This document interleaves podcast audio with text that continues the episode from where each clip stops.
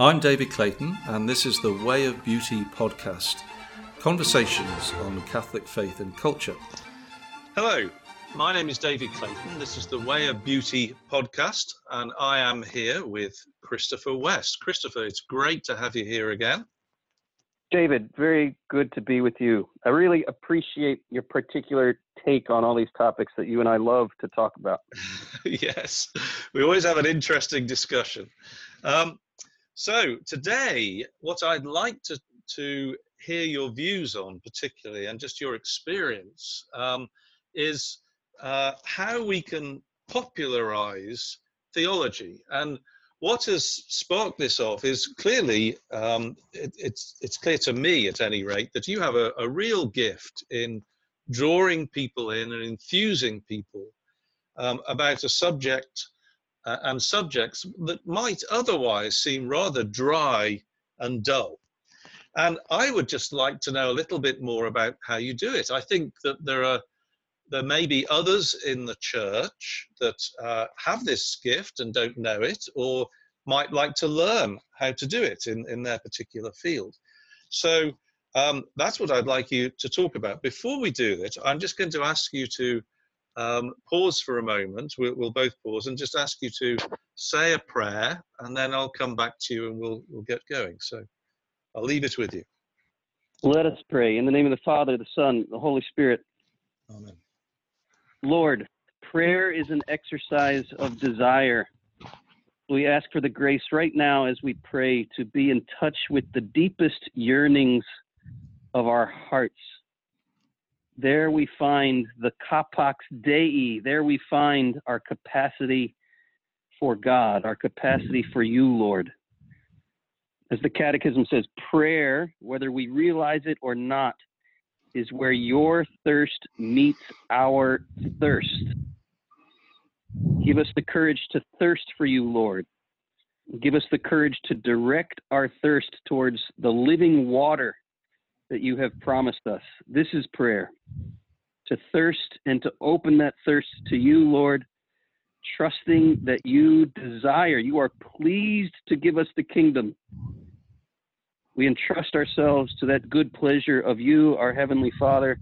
We ask you to guide our conversation. And we ask this in the name of the Father, the Son, and the Holy Spirit. Amen. Amen. Okay, Christopher, terrific. So, uh, what I'd like you to, to, to, do first, if you can remember, is just tell us how um, you came to be doing what you do, how you discovered uh, that you were able to connect with people um, in this topic, and, it, particularly in sort of theological concerns and matters of the faith. Yes, it, it takes us back to a, a, previous conversation that you and I had, David, about music. Oh yes. When I when I discovered the theology of the body in the early 1990s, I was actually pursuing a music career. I was reading John Paul II during the day on my lunch break at work. I had a nine to five job. And then in the evenings, I was going into a music studio and recording an album uh, of songs that I had written. And I was I was going to shop that album around to various record companies. That was my career path at the time to be a musician. And I was getting overwhelmed by the power of this theology that I was discovering from now St. John Paul II. And, you know, I, I, I didn't have any particular affinity towards John Paul II at the time. I I remember the day he was elected. I was a third grader in Catholic school. This is 1978, and you know, okay, Polish Pope. That's kind of interesting. But I just went on with my life. I went on with being, you know, growing up, being a teenager, and music was the thing that spoke to my heart more than anything here reading this theology of the body, and I'm 24 years old at this point, early 90s, there was a kind of merging for the first time in my life with how music fed my soul and now theology was feeding me at that level. This was a first for me. You know, my my brand of Catholic education was not um, how to put it. Uh, it was it did not reach the heart. It did not speak to my heart. Bruce Springsteen was speaking much more to what I was experiencing interiorly than anything I was learning in religion class. But here I was reading John Paul II's Theology of the Body, and somehow I, w- I would learn later how. Um, but somehow this Pope was able to put his finger on the deepest questions, stirrings, yearnings of my soul and and give me a language that helped me understand myself. And I remember reading it and feeling like a burning inside me, kind of like the disciples on the road to Emmaus when the Lord opened the scriptures to them. They said, "Were our were our hearts not burning within us?"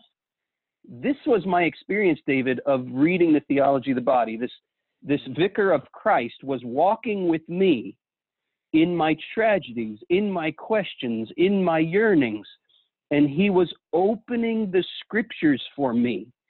And my heart was burning.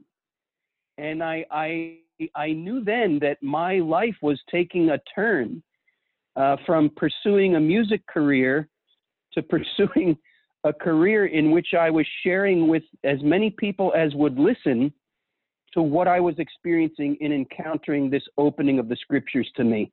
That was the origin of it. I, I didn't know what shape it was going to take.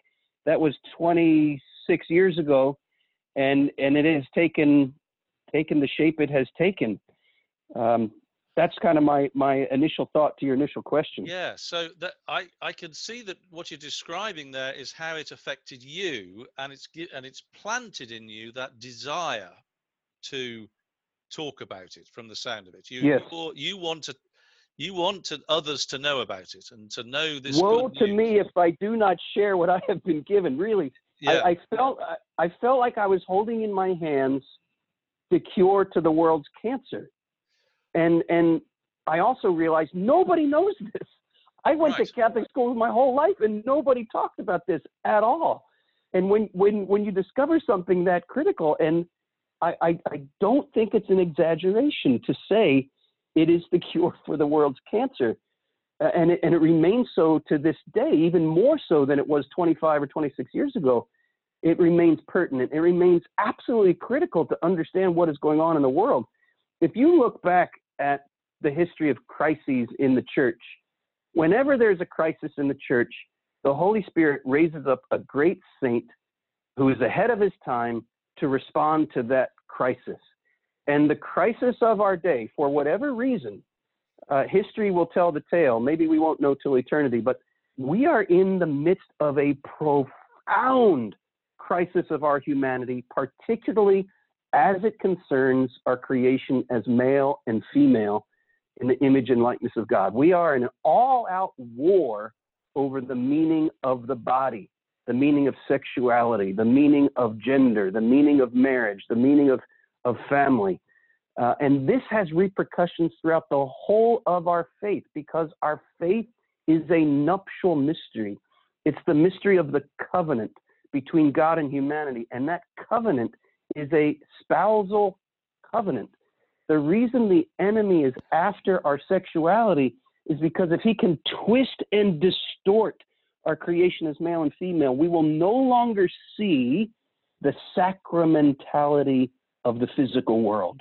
Right. And by that I mean how the physical world reveals the mystery of the spiritual and the divine. And that's why I really believe this is this theology of the body is the answer to the crisis of our day. And John Paul II was the one who was raised up, he's the great saint who was raised up to articulate the response to the crisis of our day. And when I discovered this, I, I intuited I was holding something in my hands that was that important. And when you do, you can't sit on it. You have to share it with people. And that began the long uh, journey I'm still on, which remains a, a process of trial and error, uh, of learning how to communicate these dense theological ideas with language, with images, with metaphor, with symbol, with with uh, things that people can relate to, music and and movies. The the I, I, I, art is critical here to convey something at this depth. You can't just do it with words. We get to the point where we need poetry, we need metaphor, we need symbol, if we're going to go deep into the mysteries of the human heart. And that is how my, my teaching style has, has unfolded just by encountering over and over again a desperate desire to communicate these truths from heart to heart. You have to learn how to speak precisely from heart to heart. Okay, tell us then how it began. So you, we've got we've talked about how you're really fired up. You, this has affected yeah. you, and not only has it changed your life, it's given you that deep desire to to to affect other people's lives. Yeah. Um, I know that you you then set out to uh, on a program of education, and so you learned more yeah. about this as an academic level. But I don't want to dwell on yeah. that. I, what what I'm interested in is how you began to talk to people about it. How how you noticed that people were listening to you. Did it, did you just book a hall and uh, post, put posters up for a lecture, or how did it all that start? Yes, well, I after I finished my graduate studies, I studied at the John Paul II Institute in Washington D.C. in the mid '90s. I was hired by the Archdiocese of Denver. This was 1997 to be the director of the Marriage and Family Life Office. And right at the same time I was hired, it was announced that Pope John Paul II had appointed Archbishop Charles Chaput as the Archbishop of Denver. So he and I showed okay. up in Denver at the same time. Okay. And he became he became a mentor to me in some very important ways. I was young, I was 27, 28 years old when I got hired there. Right. And and I had a lot of theological ideas, I had a lot of enthusiasm and zeal to get this message out, but I had not really butted up against how audiences were going to hear and receive what I was saying. But I had plenty of opportunity to butt up against audiences because I was in charge of marriage preparation in the Archdiocese of Denver. Okay. And so that put me in front of engaged couples, some of the hardest and most skeptical audience you could imagine, on a very regular basis. And I also started, the word started getting out in the diocese. I started getting invited to Bible studies, to lead reflections, to, to all kinds of things, moms groups, uh, marriage enrichment conferences. And, and it just grew, it kind of snowballed. People were very interested in what I had to say, although it was a steep learning curve. Uh, I was, I, to put a metaphor to it, I was not a very good dancer and I was stepping on toes and and I would I would take my dance partner for big dips without asking her, so to speak. and and I've become a better dancer over the years, but it has it has really been a, a process of trial and error and a following again a, a, a deep desire to want to connect heart to heart. If we keep theology only at an academic level, we may tickle intellects but it will not transform lives. Deep cries out to deep in the roar of many waters, as the psalmist says. Yes. And and that's where I have attempted to go. And there's a line in um, the letter to the Thessalonians that has has really inspired me, where St. Paul says, "We loved you so dearly that we shared not only with you the gospel of Jesus Christ, but we shared our very selves. And when I look back, David, at the people who have affected me most, I look back, for example, at my my academic formation at the John Paul II Institute, and one professor in particular stands out to me. And uh, you know, all the all the professors I had shared their academic knowledge with me, for which I'm grateful but I would only say one or maybe two of them really shared their very selves. And that had a profound impact on me. I don't remember even much of what they said from the podium in terms of the lectures they gave. I remember more the witness of their lives. I remember their vulnerability. I remember them sharing their very selves, and I knew they had had an encounter with with a love and a mystery that had transformed them, not only shaped their minds and made them, you know, a, a great theologian in an academic sense, but they had a, a knowledge at an interior level that was life transforming. And they were willing to share that. They were willing to make themselves vulnerable. Mm. And that's risky business. But but it is how hearts connect with hearts. It's how deep cries out to deep. Uh, it's so interesting hearing you talk about this. I'm I'm just thinking about my own story. My my uh, most recent book, The Vision for You, is is about um, how I discerned my personal vocation, which is really what you're describing. Um, yes, and I, I have read. I'm I think I'm a third of the way through that book, and I was I was the story you tell is compelling. It's heart speaking to heart. This oh uh, well, uh, thank you for saying that. It's called the Vision for You for any anyone who's interested. But what uh, rather like you, what I wanted to communicate was how this man had made. I I was a cynic. I can't, you know, I I was this sort of sarcastic British guy who used to make fun of people, you know, as we're so good at. And um, and he just totally turned me around. But it was the same thing that he revealed himself as well as having the knowledge and the information and good yeah. judgment, yeah. all of that, and being a, there, he connected with me at a personal level. Uh, this this was this man David Birtwistle, who um, who eventually became my Catholic sponsor. Later on, um, when you talked of Archbishop Chaput as a, a, mentor, I mean, what a mentor to have, by the way.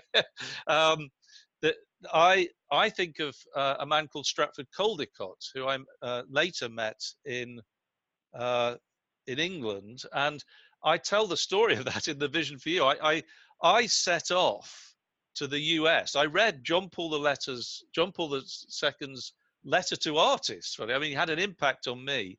I thought, wow, there's two of us who believe in art, me and John Paul II. and, and so I thought, right, the, uh, in America, the streets are paved with gold. There's lots of Catholics. All I've got to do is go and tell these Catholic universities how to create an art school.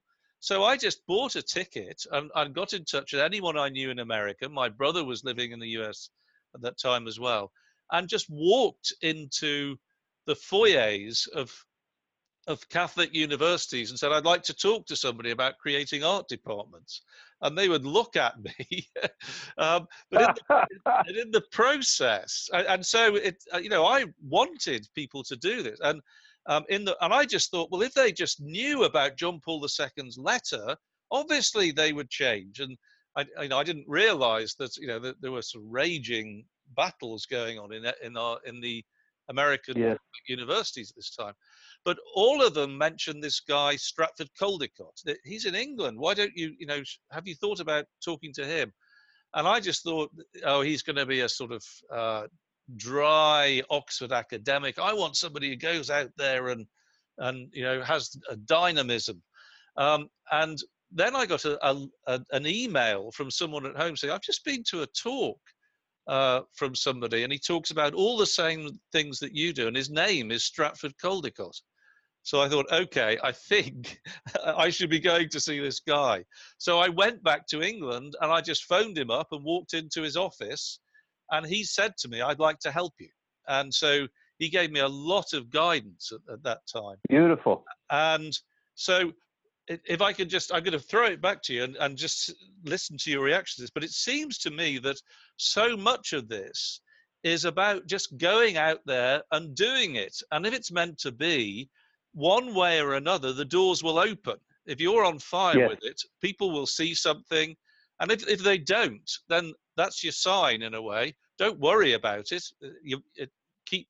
You're meant to be doing something else. I, I, just wonder how that sounds to you as a principle. Yeah, it it, it certainly rings true. There, I'm reminded of what uh, Catherine of Siena said. One of her most famous statements was, uh, "If you are who you're really meant to be, you'll set the world on fire." and and I I think if if we have that fire within us, yes, we'll be met by all kinds of blank stares and worse. but there are there are those who thirst.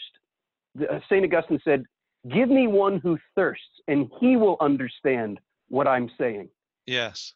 That that that to me I mean, yes, we, we can we can try to awaken people's thirst for those who are maybe on the fence, uh, but there are plenty of people who are already in touch with their thirst.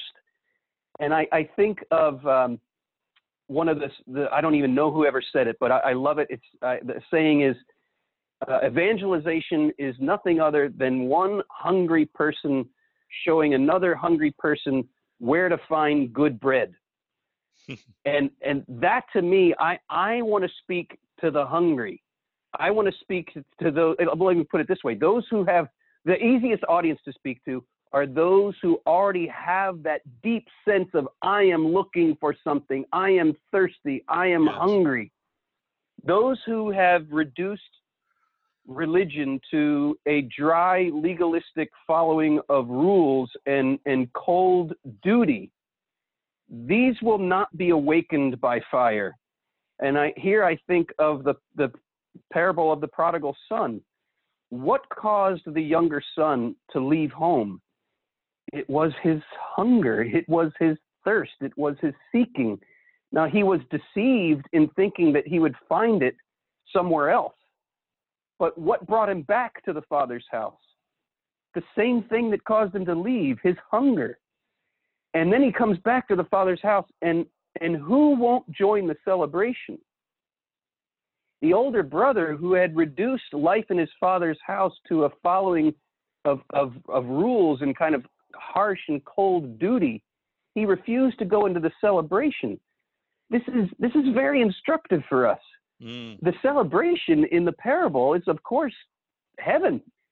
And, and it's a tragedy that we could find ourselves not even wanting to enter the celebration when we've spent our lives just merely following duty. Heaven well, is for hungry people. Yes. Because heaven is a feast. Heaven is a wedding feast, to be more specific. Christianity is for hungry people. Blessed are those who hunger and thirst; they shall be satisfied. And my my whole approach to, as you had put it, David, to popularizing theology, is just to begin speaking heart to heart about the hunger we all feel as human beings. If we don't begin there, then there is a danger that that we keep it merely at the head level, at the academic level, and we don't speak heart to heart. And we may tickle intellects, and we may, you know, pride ourselves in our own intellectual information. But if information does not become transformation, there's a real danger that we end as the the older brother did, and he doesn't enter the celebration there's a real danger that we end as the Pharisees ended, who were orthodox in their beliefs and their doctrines, but they had not allowed the information to become transformation. And that's that's a dangerous place to be. Yes. Now, in in speaking to those who are thirsty, I, am going to tell you something that I try and do, and uh, but it, I can see that it's limited, but it's it, I, I'm just for my personal approach, I seem to have settled on this. I, am not saying I couldn't be a lot better, but what I try and do is imagine. Uh, I'm trying to think, how can I say this so that I meet people where they are, so that they understand it, and I, I don't find it easy to put myself in other people's shoes, actually. Mm-hmm. Um, so what I try and do is imagine what I would want to hear 30 years ago when I was that yes, yes. person. I, so I'm right I, with you. I, and so what I tend to do is talk to me as I was. And I yes. think then what happens is that I what happens then is that I connect with people who in a certain way uh, in some respect are as I was or as I am. And so there's enough of those around that you know that I feel yes. as though I'm connecting. Now, it strikes me that you go broader than that, unless, uh, do you have any sort of conscious device that you use to put yourself in other people's shoes? That, because you seem to do it very successfully. Well, I, I, I, first I want to affirm, David, that I think that's a very appropriate approach because you are you are sharing yourself, just as we were saying earlier. And there are plenty of people just like you were 30 years ago who need to hear what you didn't hear 30 Yes. years ago. Yeah. And and that I think is a very effective way of putting yourself in people's shoes. I do something very similar. I I think what I, I I do this even in my my parenting, and I'll leave it to my children to to tell you whether or not it has succeeded. But you know, what would I have wanted to hear growing up from my father? Right.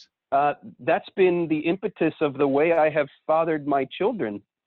Um, and I do it similarly with my students. What would I have wanted to hear in my theology classes? What would I have wanted to hear growing up in the Catholic Church that I, I didn't hear?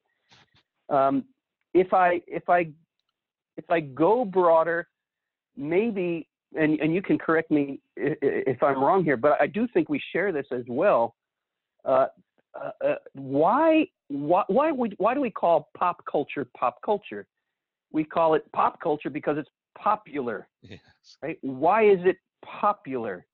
It's popular, and and we can of course criticize all kinds of things about pop culture, and I'm not one to just uh, with it, I'm not one to indiscriminately embrace pop culture, but there is a reason certain things become popular.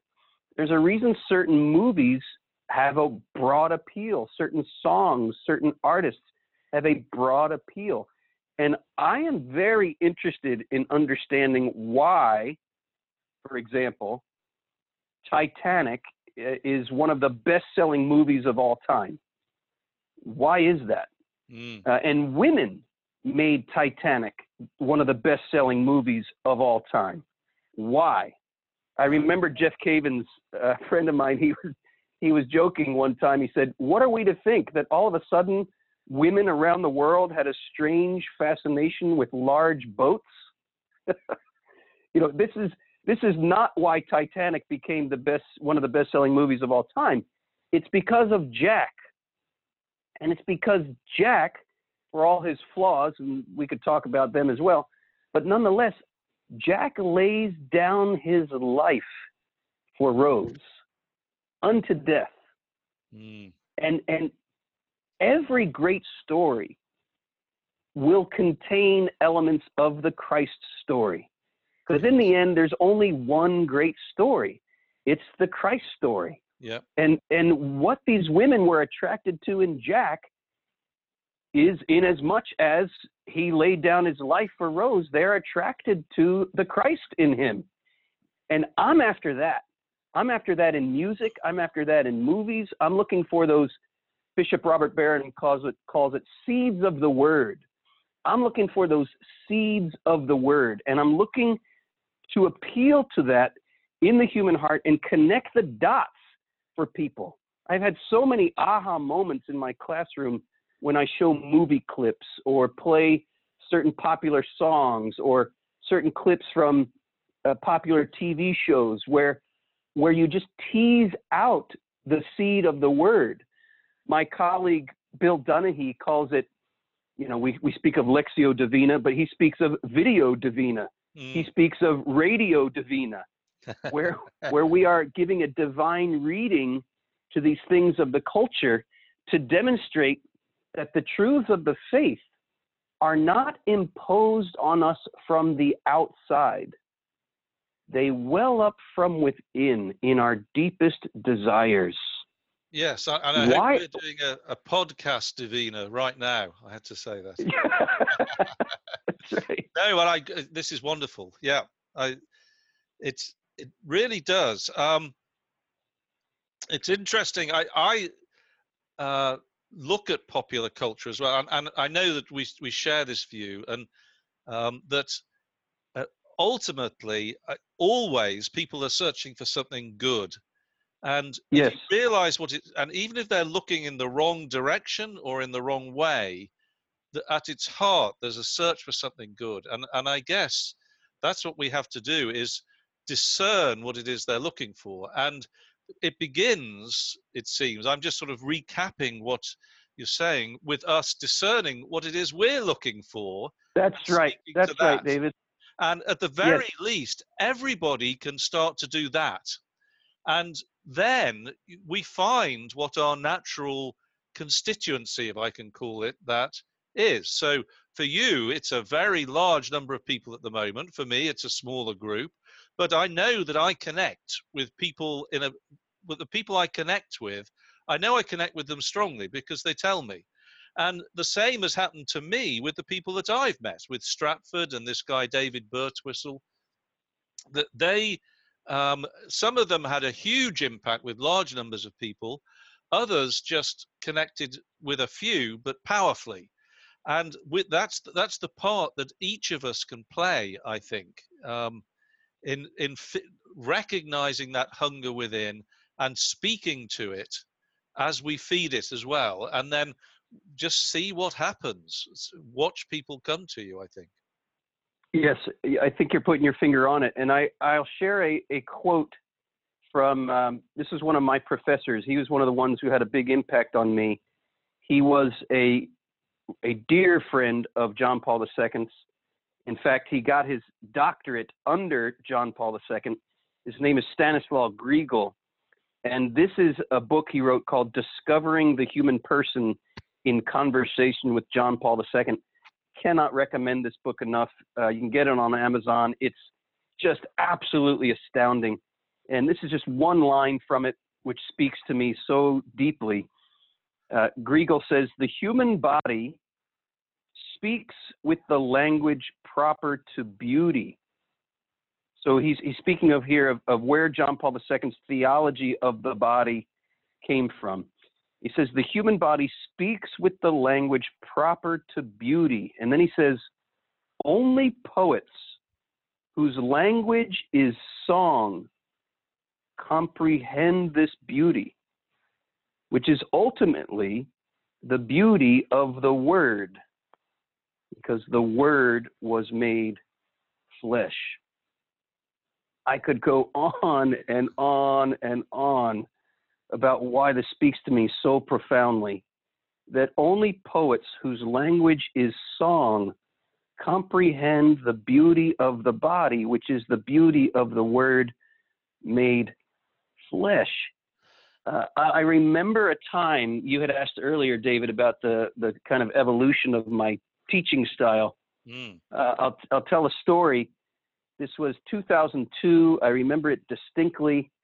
I was uh, recording a um, audio series with an audience in front of me, and I was trying to convey to my audience the sacramentality of the world. That that Catholicism is the religion of smells and bells, and that the goal is not to crush our senses, but as uh, Cardinal Ratzinger says, the goal is to expand our senses to the widest capacity so that they pass over into the mystical senses. And, and I, was, I was trying to convey to an audience that is so often disconnected from their bodies, disconnected from their senses, and they have come to view their senses as a hindrance to the spiritual life. Uh, that, that I was trying to convey these ideas, and all of a sudden, song from my childhood just welled up in my heart and I belted it out. It was John Denver. You fill up my senses like a night in the forest. And I, I just belted it out. And and it wasn't pre-planned. It wasn't, oh, and now I'm going to sing this song. It just it just welled up because I was in that place where I was trying to connect a, a, a theological truth with the hearts of my audience and when I sang that song, when I belted it out, I sensed an immediate shift in the room.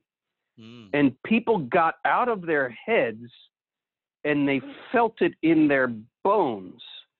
And this is the power of music. It it it kind of bypasses it bypasses certain places where we can short circuit in the brain and it goes straight into the heart and, and opens us up, cracks us open and I remember just thinking, oh wow, that was that was very effective. Um, something happened there. Something shifted in my classroom because I, I gave myself permission to make myself vulnerable and sing a song, and and I saw the heart starting to crack open.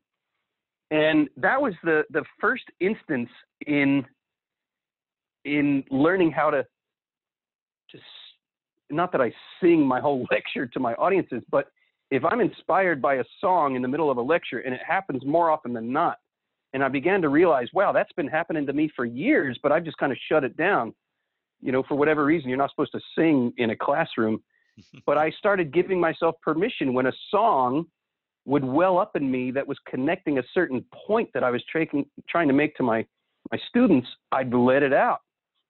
And it has become, I would say, a very effective teaching method. And my students kind of know me for it and are grateful to me for it uh, to, to help them connect the dots from theology to the inner experience of their hearts. Music helps to do that in profound ways. I had a an Orthodox, not an Orthodox, excuse me, an Eastern Catholic priest, a Byzantine priest, come to one of my courses some years ago, and he said something to me that I'll never forget. He said, he said, We have a saying in the Christian East that a truth that does not sing is a truth betrayed.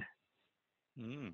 And I, I, I, love that uh, idea, and, and it coincides perfectly with the, the culmination of Scripture which of course is the incarnation, but the, the mystics, what is their favorite book in the Bible? So I'm guessing the Song of Songs. The Song of Songs. Yeah. The Song of all songs by far is the greatest, uh, most favorite book of the greatest saints and mystics. More commentaries have been written on the Song of Songs by the saints than any other book in the Bible. Why is that? because Christ is a lover and the scripture is a love song. And the Song of Songs is right in the middle of the Bible for a reason. God is singing to us, and we need to learn how to enter that song and sing back. If we do not do that, and I'm not saying every theology professor is there called therefore called to sing. It, it makes um, it makes me think I should bring out my banjo. I don't know. I what, when I was considering to be an artist, I, I was also, believe it or not, I just returned from uh, being a student in the US, and I came back playing clawhammer banjo. Um, for real? I actually thought you... about, do I want to pursue this a, as a career? And I went for um, for art instead. How things could have been different. I would have been um, picking away the, the gospel, I guess. well, David, I think there's more of a profound connection there with your banjo than you realize. well, it, all of it's all every form of music has its place. The thing that I love, I mean, I would just talk about that. The thing that I loved, I was playing this Appalachian music, which was historically even pre bluegrass. So it's the yeah, what yeah. happened to British Isles music in these valleys in Appalachia, I think, and a lot of it was English, um, particularly. Um, and so it's not surprising that I should connect with it. But the thing that I loved about it is that actually it's just the, these repeated phrases over and over again. You just have A, B, A, B, A, B, and it's dance music. And it's it's actually really uh, joyous but powerful. Um, and it's it has these sort of riffs, if you like, these phrases, just like pop music say that it, that clearly connect with your your dancing feet somehow, and then they just repeat them over and over again as you work your way through the the square dance or whatever it is. Um, and musically, it's very very simple, uh, but everything, even this simple form of music that comes from the mountains of the U.S. Um, it it potentially um, has a way of connecting people and sending them off in the direction of God. Uh, it's good to dance on occasion. It, you know, it's amen. It's natural. amen. That's how um, heaven is described as a, a festive celebration. There will be dancing, there will be singing, there will be wine. This is how Scripture describes heaven. Yeah. Well, um, I'll let you close. Is there anything you want to say? I think we'll finish there. It's been terrific. And uh, Christopher West, uh, thank you very much. And, and ju- just do you have any closing remarks before we go? Yeah, I'll share one closing thought here from again from Stanislaw Grygiel, Oh yes. this close friend of, of John Paul II. He says this He says, God does not reveal the meaning and value of human life merely with concepts. Rather, he does it with his word, which is poetry. The word of God is poetry. And in this poetry, capital P, we find our origin and our destiny. This is our faith. This is our faith. One of the most overlooked, but perhaps one of the most important things Jesus said, in my opinion, when he said to the Pharisees who were challenging him repeatedly, he says, I know where I come from and I know where I am going. And the Catechism says these two questions, where do I come from? Where am I going? These two questions are decisive for the orientation and meaning of our lives and our actions. Lord, we lift up all the listeners right now. All of us, every human being has these questions on the heart Where do I come from? Where am I going? Lord, you know where you come from and where you're going, and you invite us to follow you so that we can be with you where you are in the bosom of the Father, drinking in that eternal love song and singing it back and dancing eternally in the love and joy of the Trinity. This is where we're headed. Open our eyes, Lord, to that beautiful destiny and help us to see it everywhere in the sacramentality of the world, and in particular in the sacramentality of our bodies, created male and female in the image and likeness of God. We ask all these things in the name of the Father, the Son, and the Holy Spirit. Amen. Christopher, it's been an absolute pleasure again, and uh, thank you so much for your time. You're welcome, David. Thank you. So glad to know you and have these conversations. It's it's a real blessing. You've been listening to the Way of Beauty podcast, conversations on Catholic faith and culture. If you enjoyed this episode, then please give us a five star review on iTunes. This will help others to find it too.